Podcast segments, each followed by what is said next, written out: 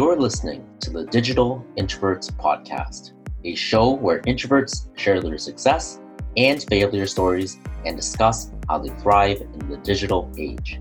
I'm your host, Godwin Chan. Let's begin.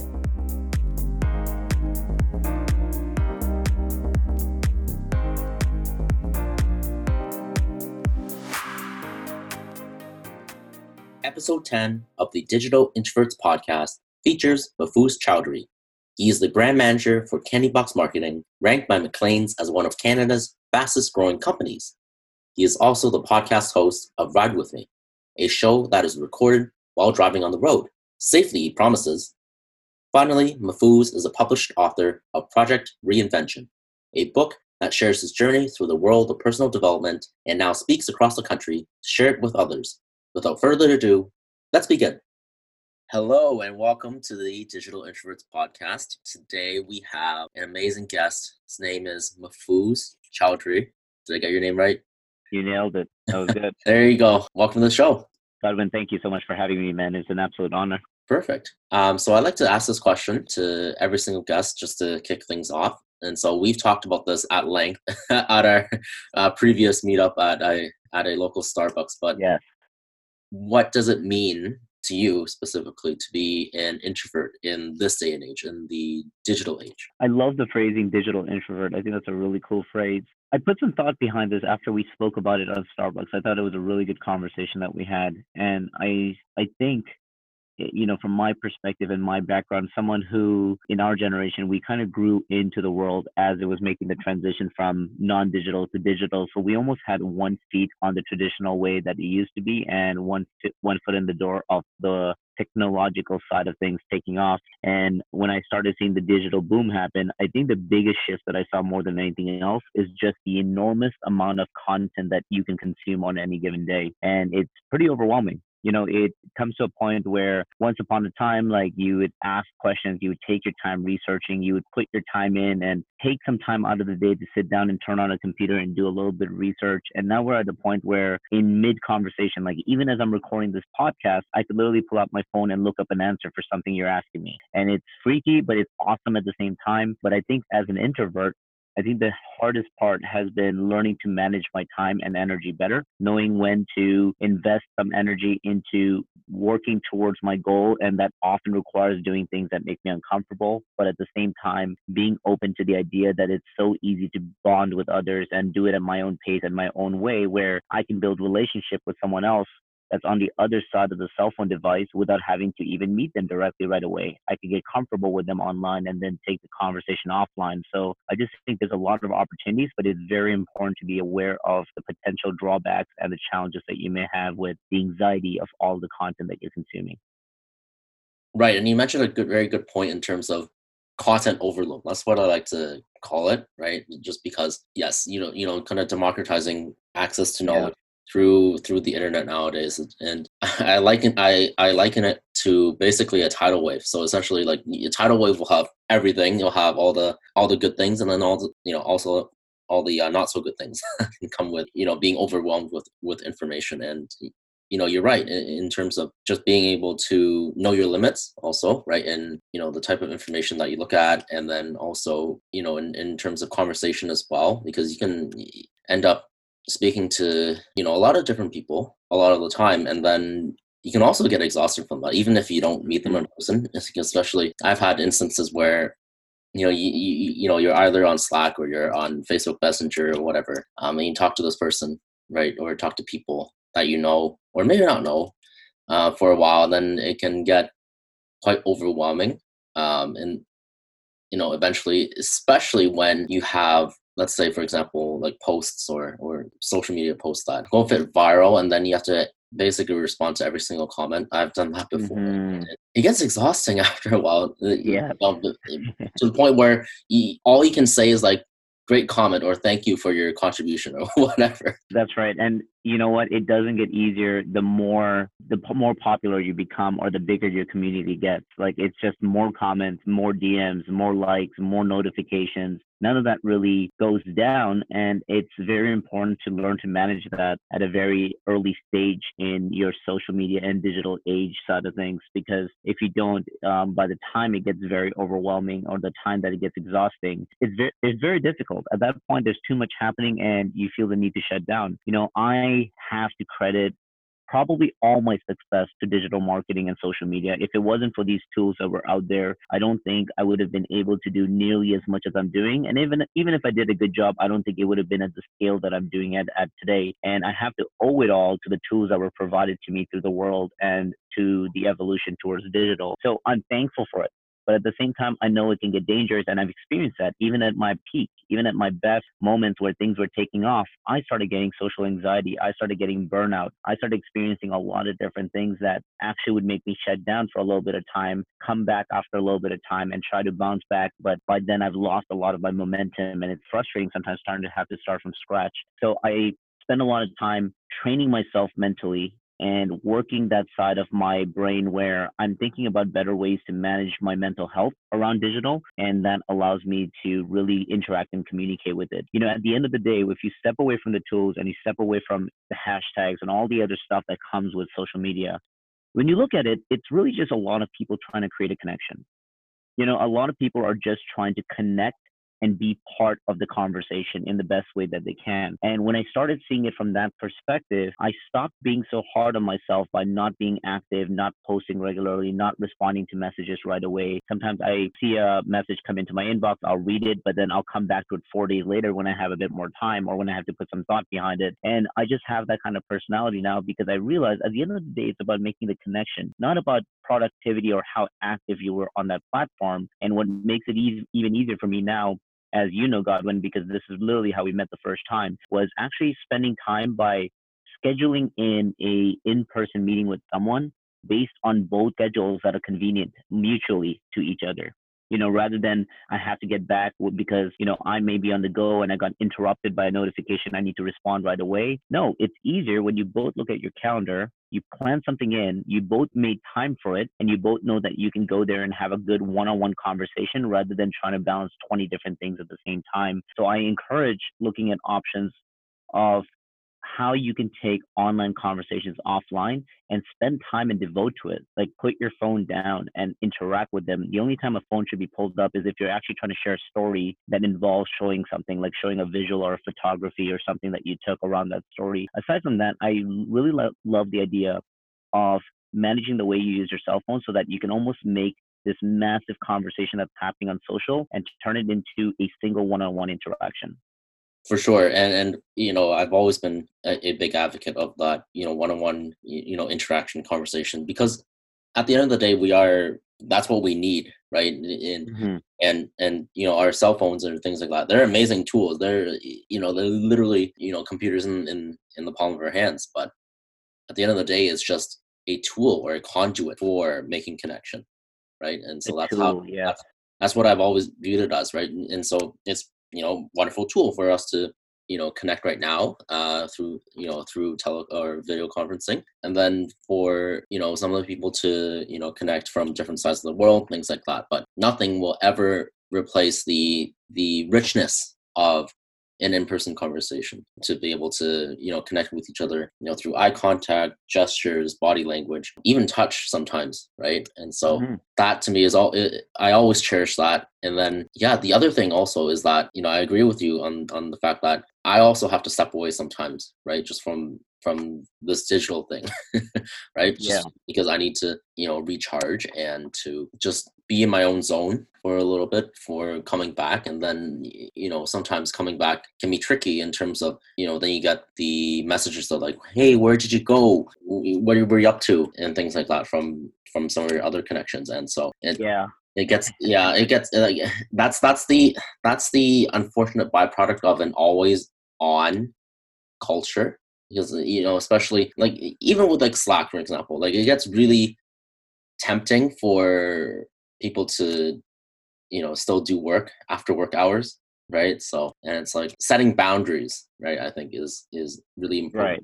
for yeah. for introverts like there's like okay i'm going to work from these hours to these hours i'm going to focus on my family from these hours to these hours or I'm going to take a social media detox for this day to this day or, or things like that. And then I think if you give people advance notice, then I think that's fine. I totally get it. And like you, I like what you're pointing out here, which is the idea of um, being able to try to come back online and start all over and build that train of thought that you were initially starting or the brand that you were creating around yourself. You know, I, I had someone at a, free, a recent event that I just did where someone came up to me and she was asking me about, she asked a very general question, but it's amazing that someone actually asked me that because I don't talk about it a lot. She came up and she said, Foods, how do you manage burnout?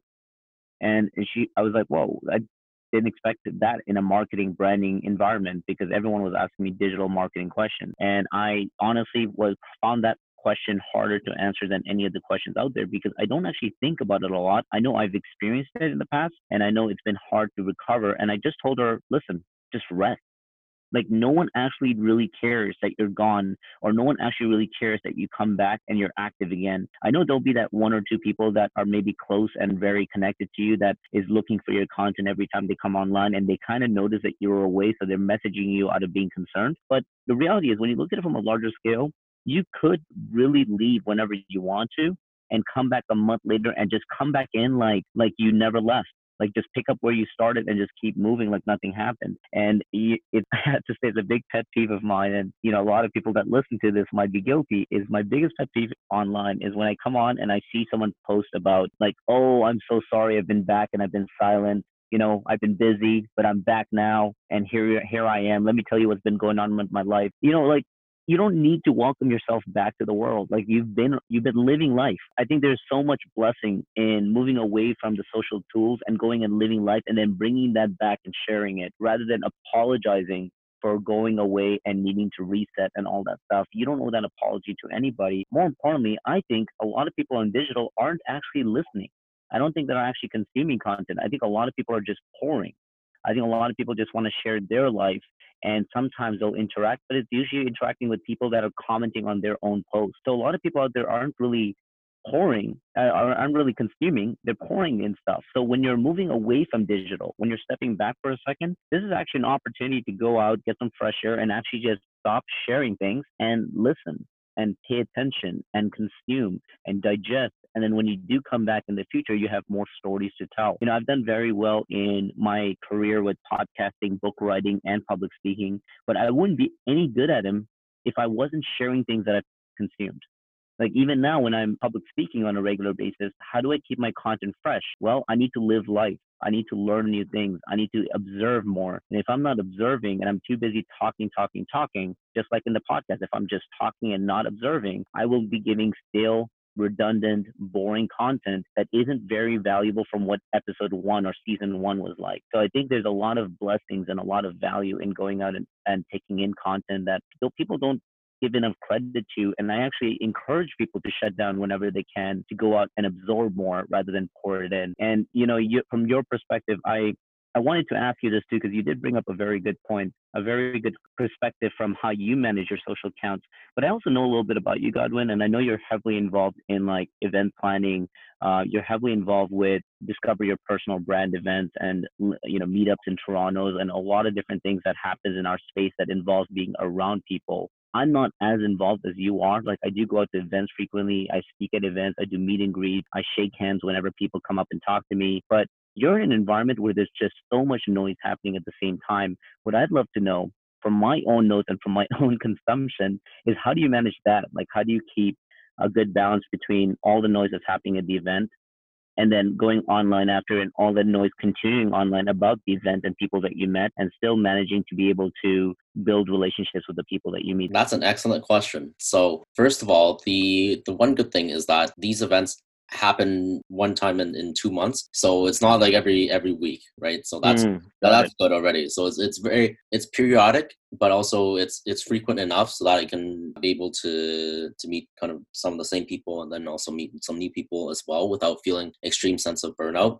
um, and so DYPB or Discover Your Personal Brand, a lot of it is distributed work. So we do a lot of just Zoom meetings weekly. Yeah. Right? And so we don't actually meet in person until the actual events but also um, in quarterly team meetings as well, where we do team building exercises, you know, kind of in, in person at the same place. And I think that's really important for for any distributed team, really, to be able to really feel that they're a, a part of something bigger than themselves, right? And, and and that you can only facilitate that kind of feeling if everyone's in the same room and then you have that kind of uh, infectious energy uh, about yourselves. Um, but back that. to the but that yeah, back to the events um, themselves so I help out with a lot of the logistical things, you know, regarding events in terms of uh, booking venues, getting food, you know, making sure that you know everything, uh, you know, the everything runs as smoothly as possible on the on the day of, right? Anything that from the audio visual systems to you name it, right? There's there's a lot of things that need to be taken care of, and a lot of things that can go wrong, also, right? And coordinating the speakers, things like that. And so, you know, that's a lot of uh, work leading up to the event uh, at the actual event, right, of course, we have a, a, bunch of volunteers that we have to coordinate as well in terms of helping with setup, with cleanup. Um, and so, what I've noticed through being in charge of that process for a lot of the time is that I actually don't get to meet as many people as, let's say, you're just an attendee coming in. Oh, interesting. Right. Got it. And so, and so I just, you know, I help, you know, with, with setup and I'm busy with, you know, registering people into the event, stacking the chairs away after the event, you know, making sure that the microphones are working, things like that. And so what usually happens is that people approach me. and so mm-hmm. usually and because I they know they recognize that I'm part of the DYPB team or speakers will come up and say, Hey, I recognize you because you sent the email about you know the event and things like that right and so other people would start conversations with me and so that has actually lifted a lot of social burden off my shoulders, especially as an as an introvert, just because you don't feel pressure to have to go out and be social and approach people. Right. Because people yeah. will, will, naturally know who you are, uh, especially once you've gotten to the point where um, you're well kind of connected or integrated within the within the community and so i'll see some of the same people over again and it's like oh oh it's you again right? And so, or right. or if they're newer they'll come they'll come and say oh i saw your post on linkedin about the uh, linkedin local event right? And so then they'll know me from from my social accounts and so then they'll be able to strike up a conversation that way. And so for me like that has been a huge benefit. Yeah. E- even if the quantity of people that I get to get to meet has decreased, I would like to say that the quality has also increased as well. Because Love that. You know, yeah. Because people are coming so because they because they want to talk to me, not you know not only because you know they're just hanging out by themselves at the event and they just need an excuse to talk to someone, right? He near them, right? So that's been the biggest change i think you know in terms of doing that kind of interaction and even like even afterwards the social stuff is to me it's a breeze now just mm-hmm. because it's you know it's so much easier also because you know i'm much more i'm much stronger with writing than I, I am in speaking um, and so just you know interacting with others kind of online even after the event just to say thank you for coming out right is is is much lower barrier to entry than the saying than literally shaking everyone's hand and saying thank you for coming. Right? Yeah, yeah, that's so good, man. I love your perspective on quality over quantity. I said this to you in uh, the Starbucks coffee shop, but I need to highlight it again. Like, I really think one of the main reasons that when we did connect on digital, that I was really excited to meet you the first time is just the idea of a lot of people saying a lot of great things about you. Like, you obviously when you go out to events you breed the quality over quantity. You spend time um, investing in relationships rather than just trying to shake as many hands as you can. The first time um, i know we, we were briefly in the same event doing a mentorship for york university students and we didn't really get a chance to connect that day although we ended up following each other on instagram. But what was great is that i was a panel for a competition. I was one of the judges where a lot of the students from that york university event was coming down to pitch their business ideas to this new panel and I was sitting there as a judge, and every single one of them, no exaggeration, every single one of the participants, when they got to their last slide that talked about all the members of their team, they would share who their team members are and they would always open up one extra section that says here are our mentors and board of directors and your face kept coming up over and over and over again and they kept saying godwin was a huge help to us. He's the reason why we were able to execute this. And i was just sitting there like this is incredible how much people have recognized him as being such a big value add for why they went ahead and pursued their business or whatever idea it is that they wanted to roll out. So there is no doubt in my mind, even before I met you, that you spend so much time working on nurturing a relationship rather than trying to meet the next person right after the next person. So uh, good on you, man. I, I think that made it easier, and it's it's just so great to see people out in the world that are truly out there trying to give a helping hand and and learning how to interact with others. But you are you really breed that, and you didn't have to tell me that. I heard that from other people. I I was actually you know surprised to to hear that after you know afterwards, and I was like, oh, I I you know I I, I didn't even even recognize it at that time that you know I made such a huge impression, and I was only there for one day to to do the to, to do the mentoring, right? And so you know I guess yeah no power, busy power, one the day power, for you. the power of mentorship, the power of mentorship really right and so yeah and i think that and that's the that's the one thing also i think that a lot more of us should be in, investing our time in as well you know from both sides really you know being on on the mentee side but also being on the on the mentor side right? Because especially if you have you know something to give back even even let's say you're just a recent grad right out of out of university you can do what i did right? Basically help out a bunch of high schoolers right? Yeah. Or, or people in even like even one or two years you know younger than yourself right? Or one to two years earlier in in the university or college career right? Because mm-hmm.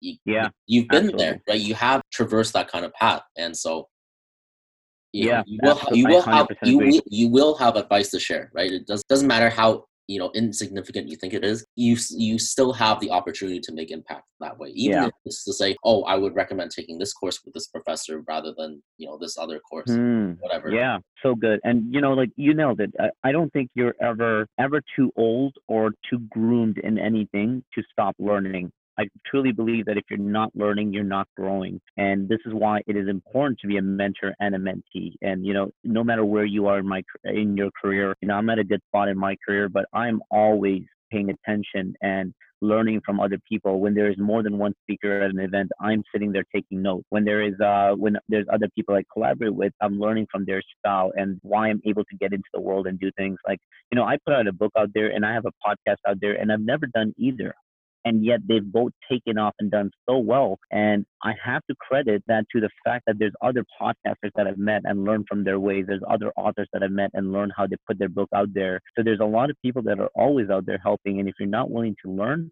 it's super it's it's super discredit to what you could have actually achieved if you paid attention to how other people have successfully done what you're trying to do. Like it's just so logical. You want to get to point B, why not follow people that have got to point B and learn what they did rather than try to figure it out on yourself? And then on the other side of things, being a mentor is so important. Um, it's so important to share that knowledge of wealth. If you don't share it, you're really just losing the opportunity to let that idea evolve into something and form a relationship in ways that you never could. Um, you know, when I go back to my introvert side of the story, and I'm really I'm really just glad to be able to share it on this podcast because I don't really spend a lot of podcasts talking about being an introvert. But, you know, a big part of me in the world of being an introvert, and not only that, a shy introvert, which makes it extra hard, was being at university back in the days and being that silent kid sitting in a classroom, not knowing anybody, trying to figure my way through university, and yet being extremely shy and just not doing well at school.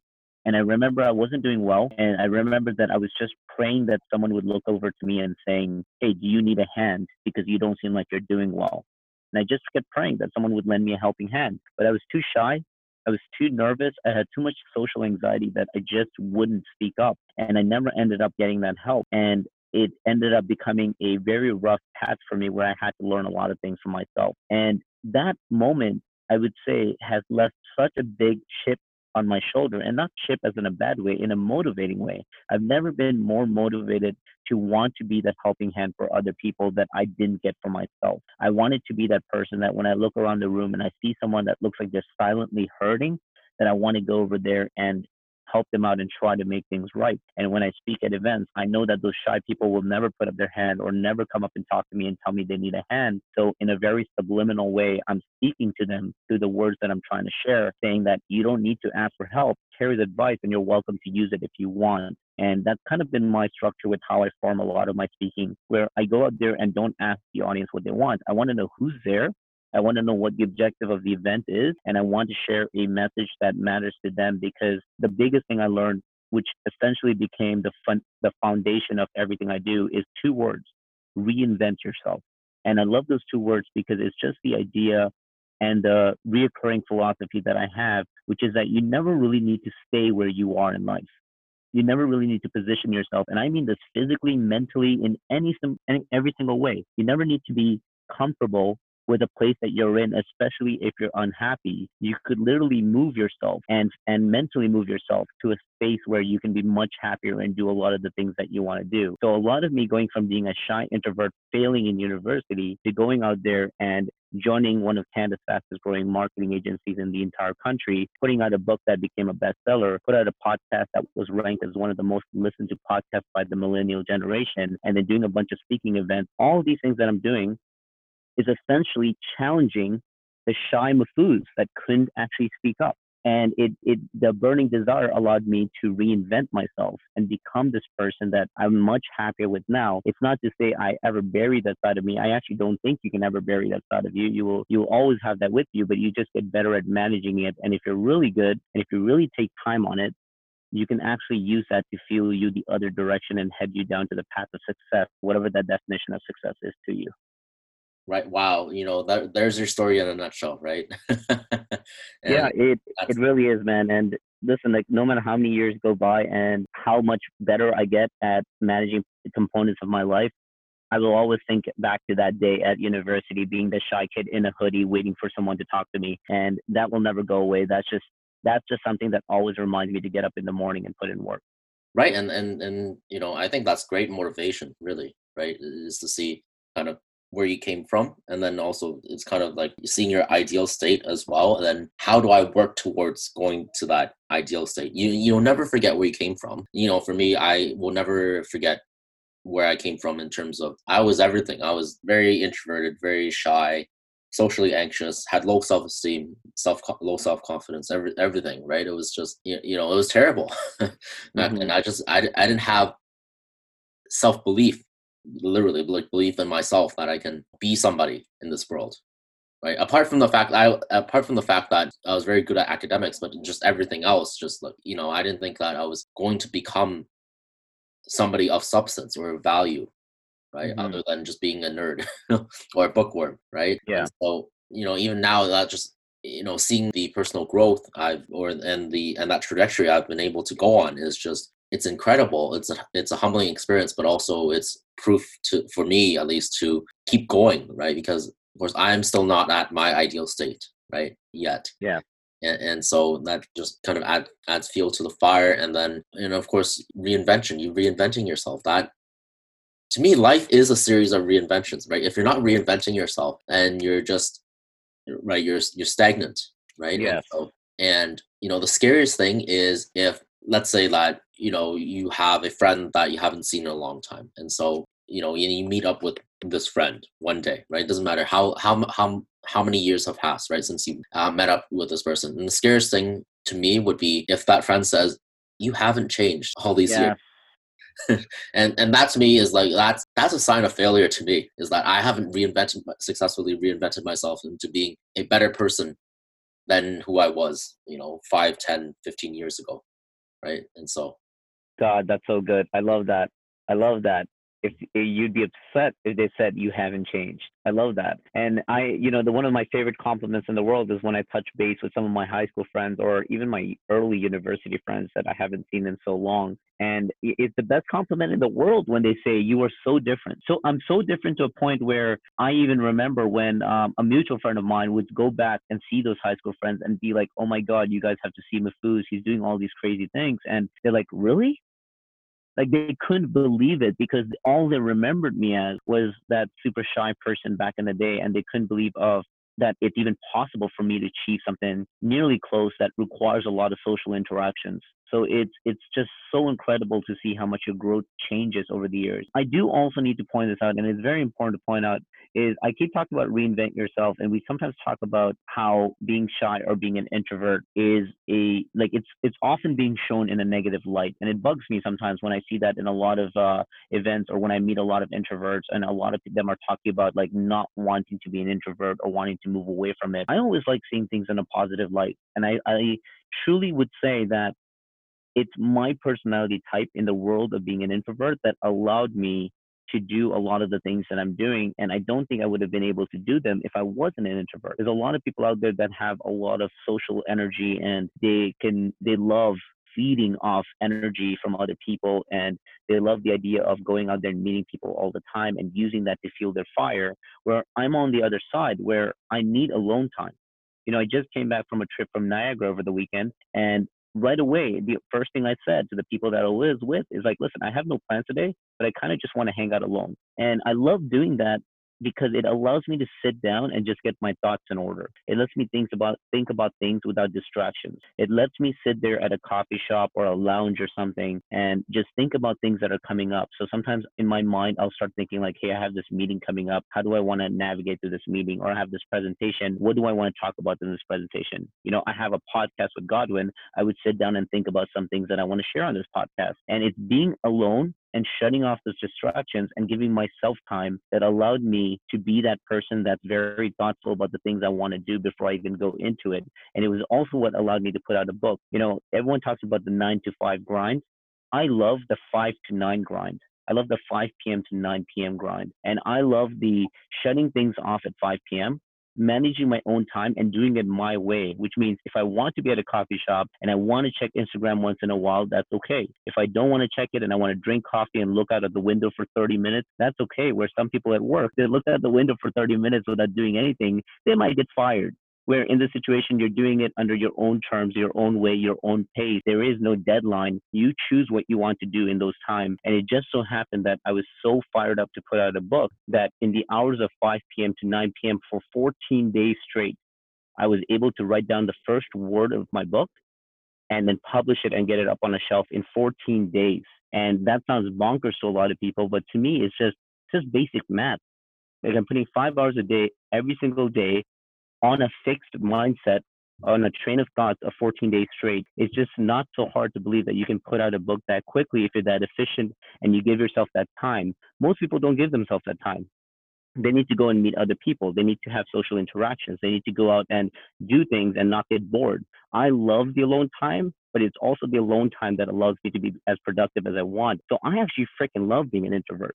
The only part that I really wanted to reinvent myself for is being able to silence down something that I call the mental chatterbox. And the mental chatterbox is something I talk a lot about because it's become my biggest enemy and my best friend, which is essentially that thought, uh, the the voice that you hear in your head that tries to talk you out of things and the things that give you social anxiety and the things that says like before you're about to go meet a stranger you start freaking out because the voice in your head is saying like hey don't do it. It may not go well. You may just seem weird and you may not end up you may get judged so don't do it. And i used to have problems with that. Or like you're at a bar and you see this attractive girl and you want to go talk to her but your mind is like don't do it. You're going to fail. You're going to get rejected. Your friends are there. They're going to make fun of you so shut your face and sit down. You know i would have this mental chatterbox and i still do today I still have the chatterbox. When I go up on stage to do public speaking, I start freaking out on the inside for about the first five minutes. The only difference between the Mahfouz now and the Mahfouz then is I got much better at managing it, which means when I get up on stage, I, I got I get so much thrill from proving my mental chatterbox wrong. I get thrill of going out there and saying, I know you don't think I can do it. I'm going to hit a home run and I'm going to shut you up. And the second you start doing it, you start noticing the mental chatterbox in your head start getting really, really silent and it just be quiet and it lets you do you and lets you live your best life. But then it comes back the next day again. So you need to just get better at managing it over and over again. And it just takes practice. It takes time and practice. And that would be the part of myself that I would say I reinvented better than anything else. But I'm a proud introvert and I love that because it allowed me to do everything I can today. Exactly. And and definitely there are you know two things I do want to point out here, right? Uh, and it's not actually it's, it was one main thing with two parts. So you know, basically being alone, right, is both a blessing and a curse for for introverts, right? Just because being alone lets us do for the majority of times our best work, right? Is when we're able to kind of concentrate on our on our own thing. We do things, you know, like you said, you know, you know, especially on our own terms and our own time, and that's what that's basically what self-employment is at the end of the day right? You can yeah. basically set you know set your own schedule set your own deadlines do you know things that you want to do. And that's great you know you, you know you have your time to introspect to to think over to mull over things and that's great. And then on the flip side is your analysis paralysis your procrastination your you know like you mentioned you know the mental chatterbox uh, that Mhm. the bits of self doubt that linger on in your head, saying that you can't do this or you can't do that, or you've never been, been good at public speaking. Why are you doing this now? And, and all those kinds of nagging thoughts. Yeah. Oh, is and and and I think what is good is that if you if you visualize it as basically a scale where you have your you know your two sides um, essentially mitigating as, as much as possible or blocking out that you know kind of noise of self-doubt and and i can't do this and i can't do that and then you know putting that you know aside and and letting that weight be lighter and then putting investing you know more time into the more productive things right? Where you, Mm. I'm creating, or I am taking time for self care, or I am thinking about my future, or I'm just enjoying the moment, right? Rather than being caught up Love that. oh, you yeah. know, what you know, what what what do people think of me, or you know, is, does this person hate me, or you know, why is this person attacking me online? Blah blah blah. You know, all those all those all that negative thoughts and, and, and energy. To me, that like that's what I've struggled with a lot, uh, especially during my younger years, right? Because I was Mhm. more, I was much more sensitive to others' opinions about myself, right? And and so at the end of the day, yes, they do they do matter to a certain extent, just in terms of how people perceive you as in general but for you know especially but if we're talking about you know kind of specifics you know in terms of like over analyzing oh you know did i did i slight this person or Mhm. I say something that may not have been kosher or, or whatever, and you kind of go into that kind of nitty gritty and and you kind of analyze everything that may have you know offended someone or things like that, or you know other people have you know said not so nice things about yourself. Um, do you let those kinds of negative negative emotions control how you feel, right, or how you react to certain things? And so that's the type of thing I've been trying to squash for a long long time because I used to I used to care way too much about these types of things. And, and what I realized at the end of the day is that, you know, there are all types of people out there in the world. Uh, you cannot please everyone. That is impossible. that is literally impossible. And you just have to do the best that you can to find and surround yourself with the people that are on the same wavelength as you, right? And to always and to acknowledge constructive criticism, but also to ignore destructive criticism. That's that's just it isn't helpful at all, right? And so Yeah. Uh, yeah, I agree with you, man. I think that I think that when you are at a point in your life where what matters to you the most is what other people think about you, I think it's more about your own self confidence than it is actually about really about what other people are saying. And uh, you know, I was definitely in that phase, and I'm, sometimes I still am today. You know, where we're human beings. You know, we have feelings. It could get hurt based on things that are being said. But I I used to spend a lot of time dissecting why people were saying what they were saying. You know, whether it's a bad comment or whether it is like a bad comment on social media or whether it is something that someone's just doing out of spite. But when you spend a lot of time dissecting it, you can usually find the root problem. And sometimes it's just that they're unhappy with themselves, where they are in their life. You know, it's very uh, it's very rare where you find someone that ex- that's very happy with themselves bashing other people it's very rare. I can't actually think of any situation where I can think of someone that is extremely happy with their own life, but isn't letting someone else have happiness.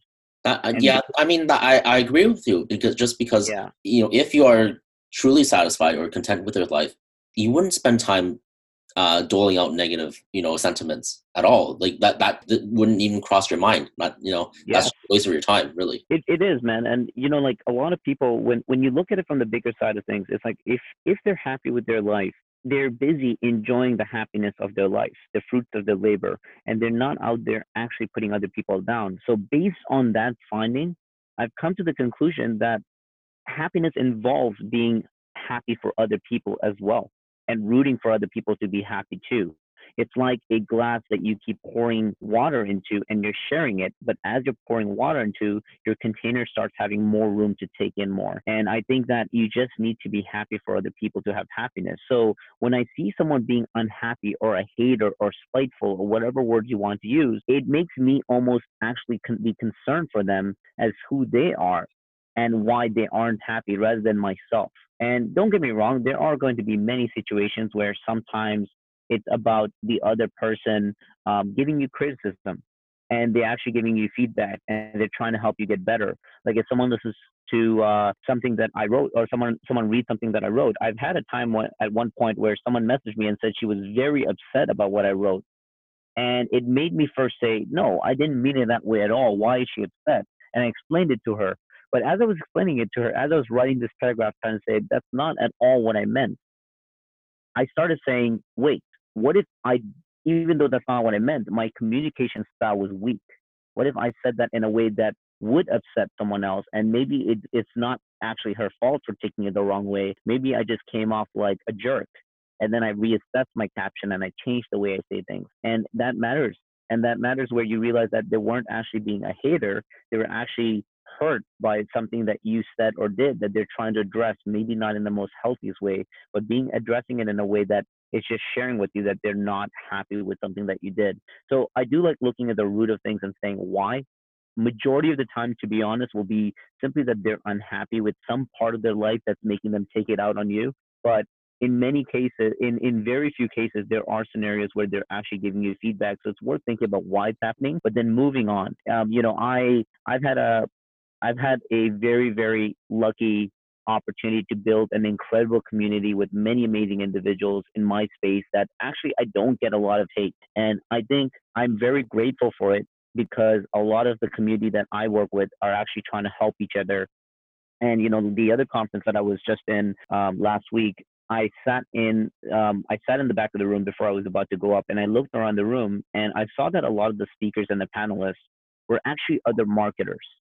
And some people in, you know, if they were in my shoes, they would have seen those people as competitors and they would have said, oh, I don't want to be too friendly with them because they're also in my field and I should act different around them and I shouldn't give them my best ideas because they're going to go and use it. And they, there's just a lot of different thoughts that would go through someone's head if they saw people as competitors. But what I did instead is I recognize that these guys are part of my community. Like we actually follow each other on Instagram, keep up with each other's life, share best ideas with each other. We get together and do mastermind sessions. Um, we literally complement each other in front of the room, even though we're actually competitors. And I saw that because I was the last speaker, and the first person that went up was asked a question about marketing, and he was there to talk about sales. But instead of focusing on sales, he said, Hey, you should talk to the marketing genius that's over there in that corner. And, and he was pointing at me because that guy can answer the question better than I can.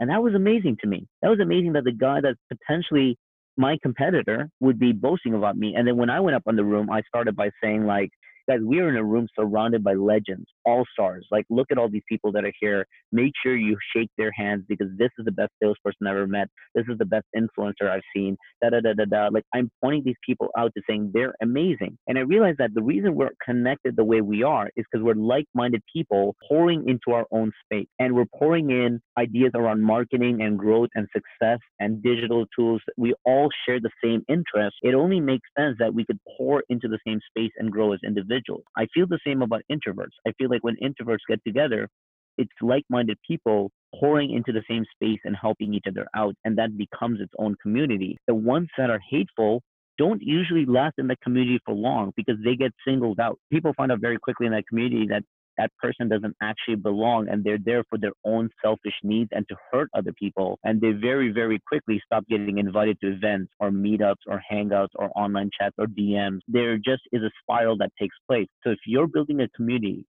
whatever your goal is on Instagram, on Facebook, on LinkedIn, in person, podcasting, whatever your goal is, if you're trying to build a healthy community, just keep giving to your community. Don't ever worry about someone in your community being a competitor or a hater. Just keep giving, and you'll notice how the community does its part with spiraling out all the haters, while at the same time helping build this community and giving back to you with other opportunities that open up. There you go. You heard it. Community building 101. yeah, man. It's I I've so I've been so big on um, not being into the world of sales and conversions when it comes to personal branding. I think a lot of people that start their Instagram account, they automatically start pulling in sponsors. You know, for their podcast show, they automatically start um, bringing in a lot of salesy posts and links to bio to buy a product. And I just I've just never been a fan of that. And it may work for people. I'm not going to knock it if it works for them. But for my style, I've never come out here trying to ever sell things. I just really try to help because I love the idea of community. And I think, I truly believe everyone can win if they simply try to help each other out with opportunities.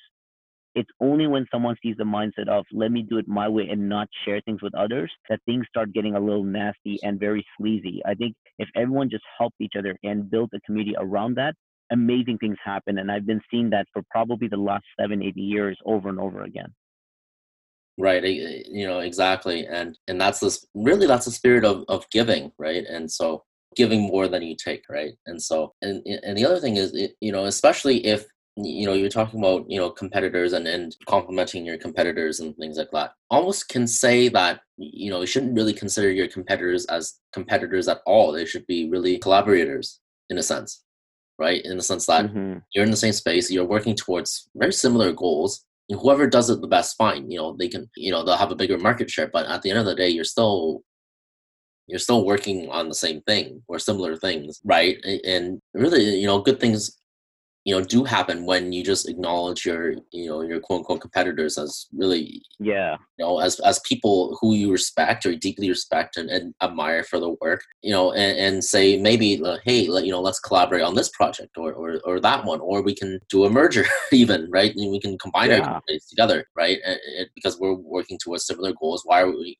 you know we can combine our, our pool our resources together and then we can uh, be even stronger uh, together and yeah. and for me like it's because for me like i i'm not a type a personality at all right? And so you know i'm very laid back in the sense that i am not the type of person who will want to win at all costs or to be that you know ultra competitive person right? Uh who, who you know just wants to get ahead for you know his own self benefit um i'm very much a person who you know yes i do want to win but i want to bring everyone else along for the ride right? You know we can all win together right? We can all help each other achieve our achieve our goals together. We don't have to put down anyone. And and so and that may be you know not compatible with with some uh with some ceo types especially right? But at the end of the day it's about how we can cultivate a community uh, grow a community. And you know at the end of the day i just want to help everyone as much as possible. On the other hand don't get try not to be vulnerable to being taken advantage of. That's the other that's the other aspect. Yeah. As well, if you're if you're nice but also you're naive at the same time, that's a recipe for disaster. Especially when people can uh, see that and will try to push your buttons, and that's when it gets dangerous. Yeah.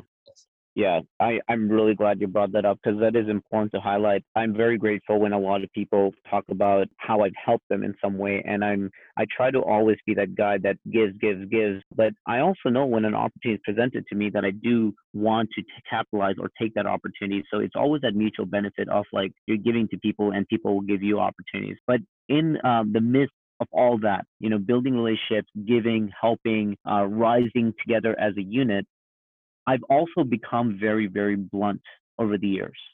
And uh, I'm blunt as in like if I don't see something or if I see something I don't like, I will speak up and I'll tell them right away I don't like it. If I see someone doing something while the crowd is watching and someone should speak up, I usually am that person that speaks up. Even, you know, I have a, a you know, a very humble beginning where, where my parents came in with the uh, mentality of immigrating to Canada with very little money in their pocket. So their mentality was always to play it safe and appreciate every dollar that you earn and all that good stuff. So I came in with that background already to start with. And my first job that I had was pouring coffee at Tim Hortons and I used to that was it. You know, I didn't have any experience with anything. All I did was pour coffee for a living. Now being on the other side, coming in as a marketer, whenever I line up at let, let's say a Starbucks or Tim Hortons or a coffee shop or a retail store, whatever it is, usually happens at Timmy's for some reason. And you'll always see that one impatient person in line that's snapping at the server. You'll always see that one person that's just giving them hell for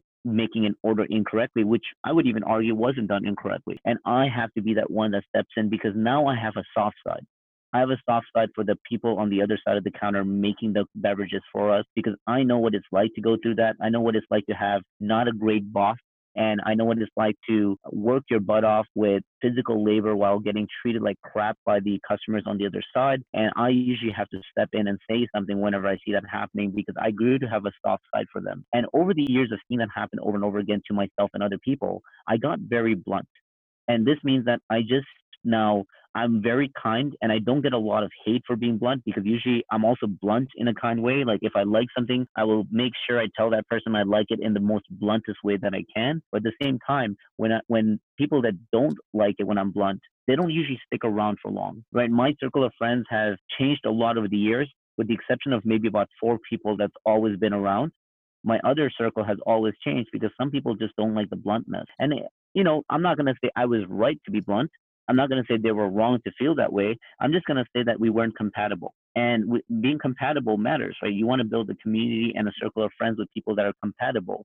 So if there are pushovers, if there are people that would take advantage of you, if there are people that would bully you because you're helpful and you're nice, then you don't want to be around them anyway. So I think being blunt in the nicest way is a great skill to have. That the more you start doing that, you'll notice that you're naturally attracting the right type of people, where the people that aren't the right type won't stick around anyways, and you're kind of holding it down that way. Now, I'm looking at my wall right now, Godwin, and I see um, the 2019 NBA Championships Raptors plaque that was gifted to me. You know, shouts out to the Toronto Raptors. And it made me think about what you said about competitors and collaborators. And I think you made a good point, and you've even corrected me because I said the word competitors many times. So I appreciate that you did that because I truly agree with you. I think you're right. Now, this is a very Canadian perspective, I have to say, but when I think of other marketers in my field, potential competitors, I actually see them as more as a teammate in the Toronto Raptors than maybe the Golden State Warriors as a competitor. Because when I think about who we are as marketers in one room at an event about to speak to students or other people that are in the audience trying to learn about marketing, we all have the same goal we all want to make this the best damn event they've ever been to by giving our best knowledge and playing our best game. And if we did that, we would feel like we won the championship. So we're in it to help each other rise as a unit and get to the top. And you know, when I think about it, all the marketers, even outside of the event, that are in our area, we're still representing Toronto and we're representing Canadians and we're representing what we believe in in the world of marketing. We're still on the same team, where we don't actually we shouldn't actually see each other competitors. We should see each other as if you win we win. So we should all help each other play the best game. And i love that you corrected that because i think that's a great point. It is truly about collaboration and not competitiveness. Right and and to you know take on the basketball basketball analogy even further right? So what happens to a team when you basically have a group of individuals all just basically fighting for playing time and they they all want to be the star of the team that's not going to work right? And then that's where essentially that's when everyone you know becomes competitors in a sense. That mm-hmm. everyone you know saying coach let me in. I you know i want to take the last shot right in, in the fourth quarter. But then and you know that doesn't necessarily bode well for you know the industry as a whole if you take it as you know as part of the uh, part of the raptors for example right? You're not going to win like you know 60 games doing that. Maybe like 30 40 i don't know right? Yeah. And so but when you t- you know let go of your ego a little bit right and say that oh we're all working towards a great you know goal that's greater than ourselves whether that's you know expanding our or growing our industry by 5% or that's you know winning the nba championship right? Then becomes everyone you know will know their you know know their role what they you know have to play on you uh, know, you know on the team on, on the team essentially. And then we're all working collaboratively together to reach that goal of elevating everyone right to the next level not just you know not just one or two superstars but really everyone on the team even the role players right?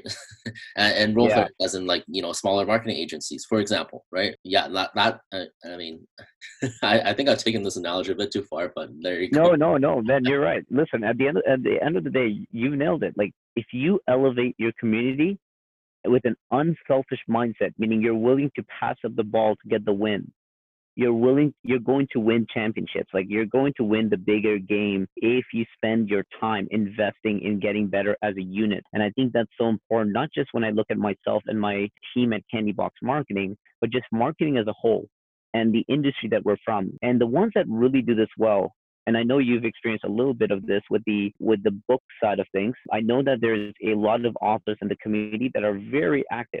I think authors do community better than any other industry I've seen. And authors have just built Facebook groups, Twitter chats, Instagram followers. There's just so many things that they do that's heavy on community. And if you look at any any well established author, um, not even well established, aspiring author, and you look at their comments and their posts, you see how much engagement happens. You'll see how much people are thoughtful with what they're writing, and it's not just a great pick. And you'll see that the author responds back to those comments and keeps the conversation going. You'll see these weekly tweet chats happening on Twitter where they're just sharing their best idea. And if you ever get on the wrong side of an author community, you are going to get ripped apart in ways that I don't think I want to hear about. It gets that bad and but they're so good at building a community around love friendship and support that I don't think I've seen in anything else that I've done. And it makes me, it encourages me and inspires me to a way where I try to bring that to the world of marketing. I say, if I can create the same type of community that I've been involved in, in the author side, in the world of marketing, I think we really have something special. And I want to focus on that over the next few years. Right, for sure, and I, I've experienced that uh, firsthand. You know, especially on especially on Twitter, actually, because the the author community there is is incredible, actually, magnificent. And, yeah, and so everyone's out here just hustling to you know, you know lift each other up in terms of you know getting exposure to you know getting people to follow follow newer authors, to promoting their works, to promoting their ideas, events, things like that. And you know, I think that's the it's a kind of similar thing that's going on with podcasting even right? Uh, uh, I've actually had the pleasure of joining a few different uh, Facebook communities for podcasting, and so it's it's about you know not only not only do people just you know share their their own podcast, but rather, you know even further than that in terms of you know tips and tricks of elevating your podcast to the next level, um, giving each other five star reviews, right on iTunes or on Apple Podcasts, things like that, and so and that's the oh, beauty, oh, yeah. It, right? So that that's yeah, 100%. authentic organic community at the end of the day where everyone's just helping helping each other and no one's selling anything. That's the most important part. Yeah yeah. I've been to some of those facebook groups and they literally have a rule pinned on the top saying no selling or you will get banned. And i was like that is so good. I'm so happy that that's actually a thing in the community. And you're right about podcast community because it's so different from anything else out there because podcast community is really about collaboration right isn't that exactly what podcasting is? Like you're on a podcast, even if you're doing it solo, you're pouring thoughts and ideas to help other people. And when you're collaborating with others, you're still helping spotlighting them or sharing ideas on a platform together. So it is literally the art of collaboration. And one of my favorite things in the world of podcasting is it, the space of where I've even seen posts where they will literally make a post saying, share what your podcast is about. And if someone in the community sees that they're part of that podcast, they can comment and request to be a guest on it.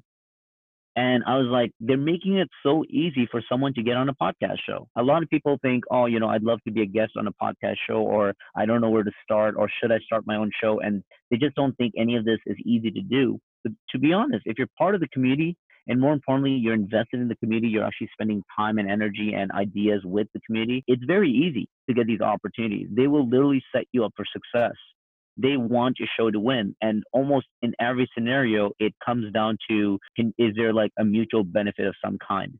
You know when i when i joined the author side for example i thought a lot about what is my role in this author side. And i knew the reason i joined it at first was because i wanted to learn how to publish a book and get it to market successfully. And I saw a lot of people sharing free ideas. And I asked myself, what can I offer this community that no one else is offering? Because I want to be of value too. I don't want to just take and leave. And um, I realized very quickly that a lot of them are not marketers. A lot of them are just authors that write phenomenal books, some of the best stuff I've read out there, but they haven't done very well. Not because they don't have great products, but because they don't know how to market.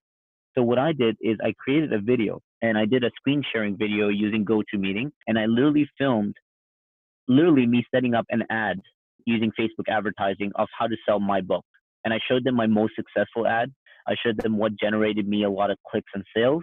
And I said, guys, I, I just want to show you exactly how to set it from scratch. So here is your ad. Here's your title. Here's your copy. Here's how you set an audience. And I gave them three examples of three different types of audience that I think the community would have. And then by the end of it, people were messaging me asking me if they could download the video from me and then if they could ask me some follow-up questions or if i could take a look and critique the ads that they set up and i took my time to give them that value so to think about a perspective of what can you offer a community will allow you to participate in a community in a way where some people are just there lurking and taking in information. Where the truth is, you can be a value add. You just got to think about how you can help that community and how they can benefit from your expertise and the things that you know that they may not know, they may not know on from their side. right and that's you know perfect example of how how a good community member should act and, and you know even more so than just than just lurking being an active participant really will elevate i guess yourself to the next level. So know, i just wanted to comment really on the fact that you know the the publishing process is really two pronged right it's almost equal in the in, in the sense that yes you do need to write a good book but also you need to have a fantastic marketing plan behind that book as well right? Because you can you know write you know the next homer or the next iliad or the next odyssey. Actually homer's the author actually. And you can yeah. write the next iliad or the next odyssey but if no one knows about it then it's just you know then it just becomes a passion project in the sense that oh you can you know pass it on to family and friends and that's fine. Yeah. keep it for your personal collection. Uh, it can be your journal that's fine. But if you truly want to share it with the rest of the rest of the world right then the marketing becomes a, a serious component in in that. And um, and the second thing comment about the uh, the podcasting group or the podcast or podcasting community. Actually yeah. that was how you know when you're describing how you know people would create posts and say like oh you know share your podcast and you, know comment if you want to be a guest on this one. Actually did actually uh, contributed to to one of these exact kind of same posts. It was by it was under a post by you know Mark Metry, right? So the, yeah, uh, the host of Humans 2.0. So you, he basically put out a post saying podcast hosts and guests you can connect below. You, you, know, share your podcast, comment on other people's podcast, or you know, comments to you know request being a guest. And so you know, it, it was great. You know, I promoted my own podcast. I was commenting on other people's you know podcasts who I uh, that I saw was interesting or were interesting and, and fit kind of would would benefit from me being on them. And so I you know at, at by the end of that I ended up getting like I think eight to ten different podcast recordings. Like either oh, I'm being a guest, I'm I'm being a guest, or they're a guest on my show. Yeah. So yeah, yeah, and if, if you time it right, um, you can literally do a podcast circuit and I did that last year where I went on six different shows in the course of one month. And at the same time, I was bringing them on as guests on my show. So it's a, it's a beautiful trade off. And it, it really builds you the momentum that you need to get the ball rolling because now it's giving you a lot of content to put out there and a lot of different things to share. But let's let's highlight something really important that I'm noticing here is you could actually not put out any content on your feed and still do very, very well right? Because we just talked about community involvement. We talked about participating in comments. We talked about building relationships and nurturing them. It's making me realize more and more that you actually would be very successful on Instagram just having a few posts out there and spending all your time in direct messages building relationships and then meeting them offline you'd be very successful in just participating in Facebook groups and Twitter chats and getting involved in those and building relationships with other people. If you focus on, and I think this is the key word that we've been using over and over, Godwin, is building relationships. If you just focus on that, all the other stuff that putting yourself out publicly, putting out content every single day, I've tried that and I've had some results, but I can honestly tell you there's more results just investing time even privately to build relationships with other individuals and do stuff like what we did, like meet up at Starbucks and have what was it, a four hour conversation almost? It was really um, long, yes. yeah, it, it was a very long conversation. And I remember I was supposed to go to the gym after and I delayed the gym and I had someone waiting for me in the parking lot that was very upset with me, but it was my call based on the fact that we were really hitting it off and there was just a lot of great things shared. But it comes down to that over and over again. It's not about content. Content is king content is king and that's something that a lot of people have talked about for a long time but community building is everything. And if you're not building your community it doesn't matter how much content you put out there you're just going to be another advertising another marketer out there that's sharing the same stuff every single day where the reality is the authentic bonding the sales that happen at the end of the day comes down to building a relationship. You know when i did my book launch the reason my book launch was so successful, you know, I partnered up with Sheridan College, who was very grateful to provide a venue and all the marketing and posters and all that good stuff that I needed to promote the event. It came to a point where they were actually begging me to stop posting about my event on my social because it was filling up and there was standing room only and they couldn't actually give away any more seats and people kept registering so much in about 48 hours that people they just actually had to ask me to stop and i promise you i didn't stop because i love the idea of having more and more people in there and it was so successful and everyone was buying a book and i was very happy and it was just one of the best highlights of my life But when I thought back about it a few weeks later and I said, why did so many people come up there? I realized that no one really cared about my book. They cared about me. They cared about me to a point where they showed up where it wasn't actually a book launch event, which is what they called it, right? Everyone calls it a book launch event. To me, it was just a community meetup. We were just a bunch of people that knew each other that got together to hang out. And that's why the event was successful. So when you think about someone who did well versus an author who puts out a phenomenal book, maybe even better than mine, that didn't do well, the only difference between that and that is the community building and marketing that was involved before the book came out and not after. And that's a big encouragement that if there's anything I think we've been trying to drive home today is how important that component is in our social life and just doing well as an introvert that's trying to succeed.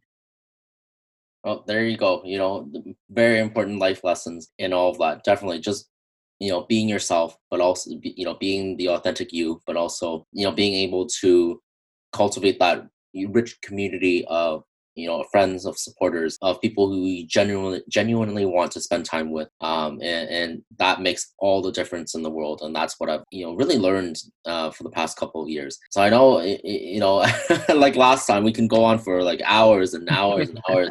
I'm not sure I'm, I'm not sure i want to make this into a joe rogan kind of thing but you know? Yep. Um, so we shall wrap it up here. Thank you again for for coming on to the show and uh, for providing so much value, really, to our audience. Godwin, I appreciate it so much, man. Thanks for having me on. This was so much fun, and you're right. I was prepared to go on for another hour. I lost track of time with how quick and how well things were going here. So thanks for having me on, and I appreciate it. I hope we can do more, many more conversations in the near future.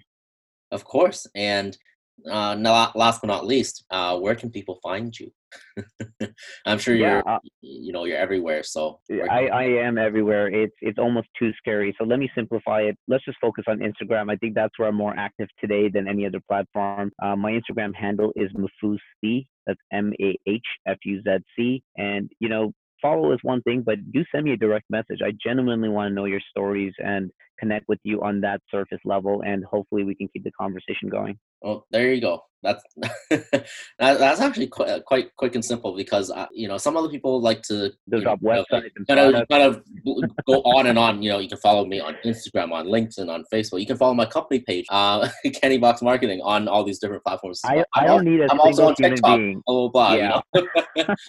yeah, I don't need a single human being to follow me five times. I just want one conversation on one platform, and let's keep it simple. So yeah, let's take it from there. I think there'll be a lot of great conversations from there. Well, there you go. Thank you so much, and I'll uh, catch up with you soon. Thanks, Godwin. Have a good one.